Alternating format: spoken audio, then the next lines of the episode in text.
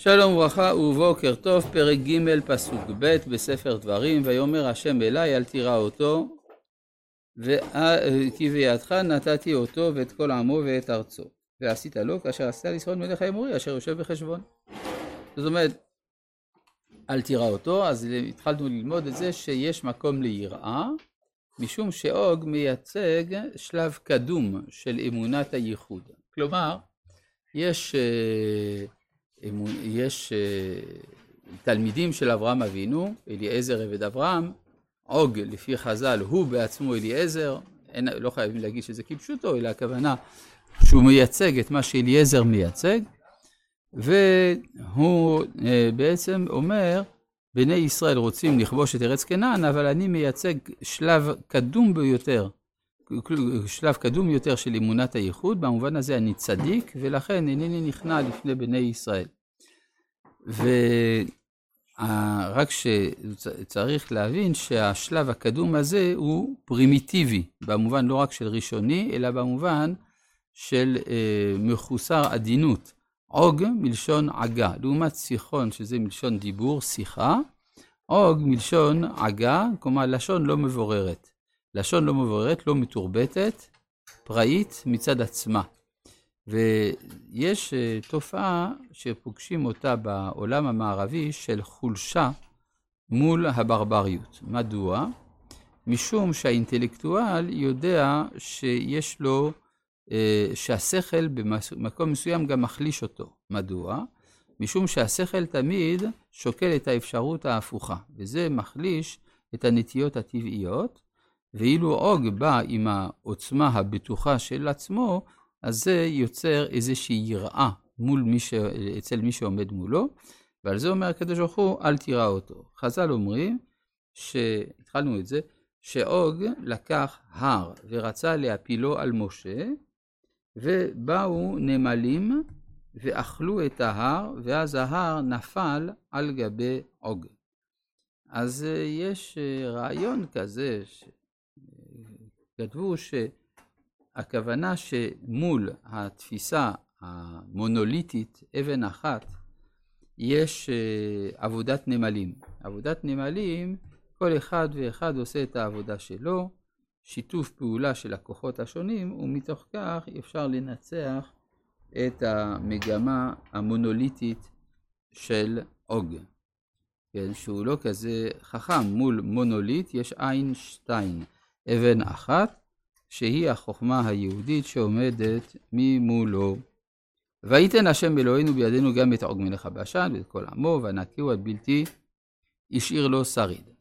עכשיו, יש כאן תיאור ארוך של הנחלות שנתפסו, כל זה אה, כדי ליצור בנפש של בני ישראל השומעים את שיחו של משה, מוכנות לקבל את דבריו. תראה כל מה שעשינו, אז מפארים הרבה את הנעשה, ונלכוד את כל ערב בעת ההיא. לא הייתה קריה אשר לא לקחנו מאיתם. שישים עיר, כל חבל ארגוב, ממלכת עוג ובשן. כלומר, מה זה פירוש ממלכת עוג ובשן? הידועה בתור ממלכה אימתנית שכולם פחדו ממנה. כל אלה ערים בצורות חומה גבוהה, דלתיים ובריח, לבד מערי הפרזי הרבה מאוד. מה זה עיר פרזי? ללא חומה, דלתיים ובריח.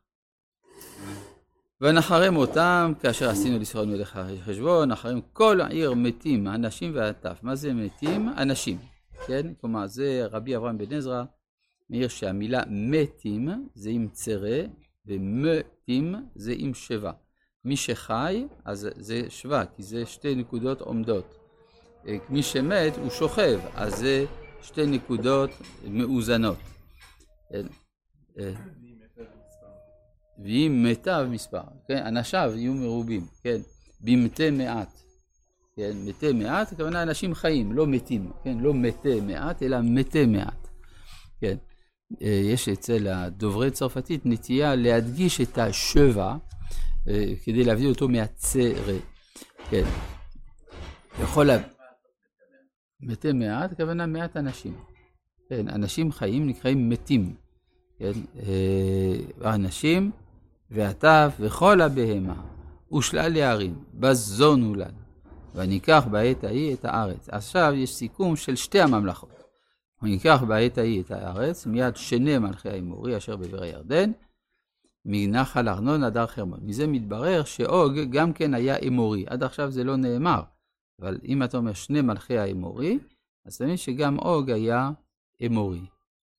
צידונים, אה, אה, אה, מנחל ארנון עד הר חרמון, שזה יוצא כל עבר הירדן, בתוספת רמת הגולן והחורן שבסוריה. בקיצור, מדובר על טריטוריה רחבה מאוד, וזאת בעצם המדינה העברית הראשונה. עכשיו, כשמשה מדבר, הוא מדבר בערבות מואב.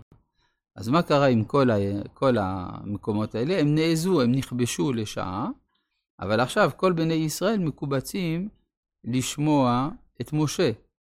ואז מי שומר על המקומות האלה? אולי יבואו עמים אחרים ויכבשו אותם. מה שמסביר את התגובה של בני גד ובני ראובן, שאומרים וישב פנו בערי המבצר, מפני יושב הארץ. זאת אומרת שיש חשש שיבואו עמים אחרים אל המקומות האלה, מה שמסביר מדוע היה כדאי, מבחינה אסטרטגית, להושיב שם את שבטי גד, ראובן וחצי שבט מנשה. עד הר חרמון, חרמון מלשון אמרנו חרם, קדוש, כמו בערבית חרם, קדוש. צידונים יקראו לחרמון סיריון, והאמורי יקראו לו סניר. מה זה סיריון? ייתכן שזה המקור של הביטוי סוריה גם. כן, אם כי אה, זה יכול להיות שהביטוי סוריה מקורו מהמילה אשור. היוונים אין אצלם שין, יש להם אצלם רק אס ולא ש, ולכן כל השמות השמיים שיש בהם שין מבוטאים על ידי היוונים עם סין. אז למשל שמעון, סימון, כן? אז זה חרמון סיריון, אז לא ברור שזה המקור של המילה סוריה, ו... אבל סיריון מלשון שררה, מקום ששולט על הכל. והאמורי, יקראו לו סניר. מה זה סניר? רש"י אומר דבר מעניין, זה הר השלג. האמת היא, בארמית נקרא המקום טור טלגה. טלגה, שלג.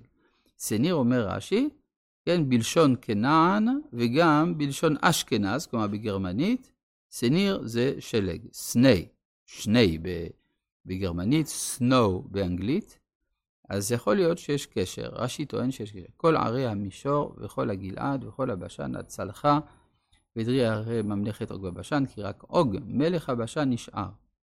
מיתר הרפאים. מה זה נשאר מיתר הרפאים? ממה שנותר מהרפאים שהושמדו על ידי ארבעת המלכים בימי אברהם, בימי כדור לעומר, מלך אלם, שהם היכו את הרפאים בהשתרות קרניים, אז לא כולם אה, הושמדו, נשאר עוג. הנה ערסו ערש ברזל, הלא היא ברבת בני עמון. כלומר, הלא היא בימי משה, כן, יש כאלה שטענו שזה ראייה לאיחור, אבל אין שום ראייה לזה, אלא יש ערש ברזל, רוצים להראות, תראי כמה שזה מרשים. היא ברבת בני עמון, תשע אמות אורכה וארבע אמות רוחבה באמת איש. מה זה ארסו? מה?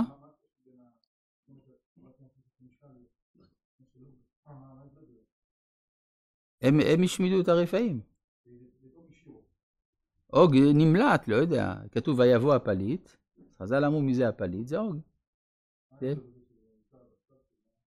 מה, אז זאת אומרת ש... מה אתה רוצה לשאול? זאת אומרת, למה זה מוזכר כאן? אין לי מושג למה זה מוזכר כאן, אבל מה שברור זה לגבי ערסו. ערסו, יש ערס, זה יכול להיות מיטה של תינוק. רוצים להראות, תראה, כשהוא היה קטן, איזה, איזה מיטה הייתה, ועכשיו היא ברבת בני עמון. אה, לכן זה מסביר למה היא שם ולא בבשן. כן. אה, זהו, הנה, יש, יונתן אומר, זה מראה כמה היה ראוי לפחד ממנו. אם הוא נשאר מיתר הרפאים, תראה איזה אדם חזק הוא היה. עכשיו, מה זה אה, תשע אמות? אז אומר הרמב"ם, שמיטה מכובדת היא גדולה פעם וחצי האורך של האדם. זאת אומרת שמידתו של אוג הייתה שש אמות. וארבע אמות רוחבה באמת איש. רבי